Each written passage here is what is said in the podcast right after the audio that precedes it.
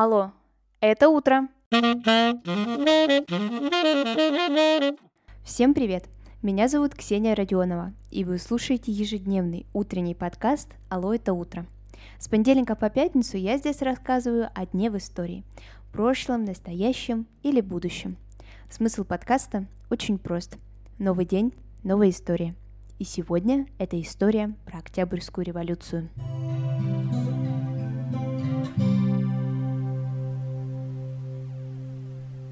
7 ноября долгие десятилетия в Советском Союзе отмечали День Великой Октябрьской социалистической революции. Вообще весь 1917 год в истории России – это одно масштабное событие за другим. И историки изучают этот год не то что по дням, а даже по часам. Сегодня попробуем кратко поговорить об этом важном событии в мировой истории – Октябрьской революции – Говоря о ней, стоит лучше, конечно, рассказать о предпосылках. И начать я хочу не с осени 1917 года, а немного раньше. В 1914 году Россия вступает в Первую мировую войну, которая для страны окажется, если честно, неудачной. Не зря сейчас о ней не очень-то и много вспоминают, но не суть. Россия воевала против Германии, Османской империи, Австро-Венгрии и других стран – а вот союзниками Российской империи были страны Антанты – Великобритания и Франция. Вот так складывалась ситуация во внешней политике. Если говорить о внутренней, то тут, конечно же, стоит перенестись в февраль 1917 года. Именно тогда, в течение февральской, или как еще ее по-другому называют, буржуазно-демократической революции, страна и лишится императорской власти. Николая II заставят отречься от престола – Одна из ключевых фигур, которые связаны с революцией, Владимир Ильич Ленин, во время февральской революции жил за границей и непосредственно в гуще событий, конечно же, не находился. Да и вообще, он даже не знал, вернется ли в Россию или нет. Февральская революция началась стихийно, и у нее не было одного главного голоса. Появлялись новые органы власти, и каждый, конечно же, был уверен в своей правоте. После первой революции 17 года новая власть объявляет амнистию политическим преступникам. И вот тут уже Ленин Ульянов понимает, что можно-то и возвращаться из Швейцарии в Россию. На родине он предлагает неожиданный и довольно-таки непринятый сначала вариант развития событий.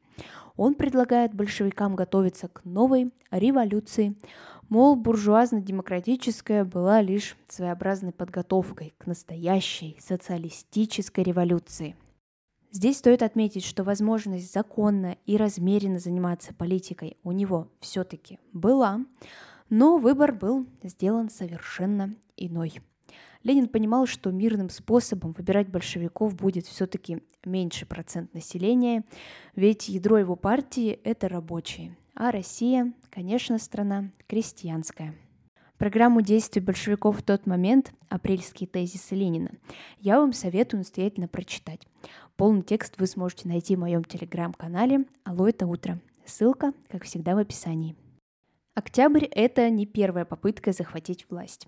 Например, было еще и июльское восстание 1917 года. Но его подавили. А Ленину пришлось бежать из Петрограда, кстати, с началом Первой мировой войны Санкт-Петербург был переименован в Петроград. Это для того, чтобы не ассоциироваться ни с чем немецким. И так до 1924 года он и назывался, а уже после смерти Владимира Ильича стал Ленинградом. На сентябрьских выборах Советы побеждают большевики.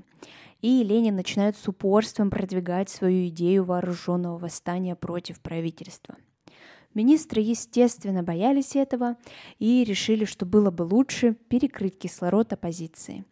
Но вот только это еще больше разозлило большевиков.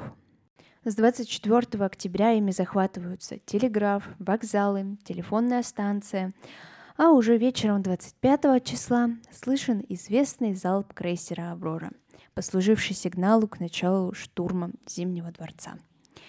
Это было сделано практически бескровно, Временное правительство было свержено.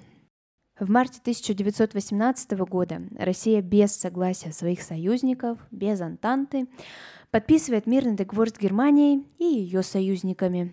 Ну а после Россию ждут несколько страшных лет гражданской войны, причинами для которой стали все вышеупомянутые события. К столетию революции был создан проект под названием 1917. Там каждый день рассказывали о событиях революционного года по дням – но это прям-таки новый день, новая история. В этом проекте приведены дневники, письма, воспоминания, газеты и прочие документы. Сейчас также можно зайти на сайт, почитать интересные материалы современников революции, подчерпнуть что-то новое для себя и понять, что историю творили точно такие же люди, как и мы. Ссылку я, конечно же, оставлю в телеграм-канале. А сегодняшний выпуск подошел к концу. Спасибо, что вы его прослушали. Обязательно оцените его и расскажите друзьям. Так больше людей узнают о подкасте. Алло, это утро.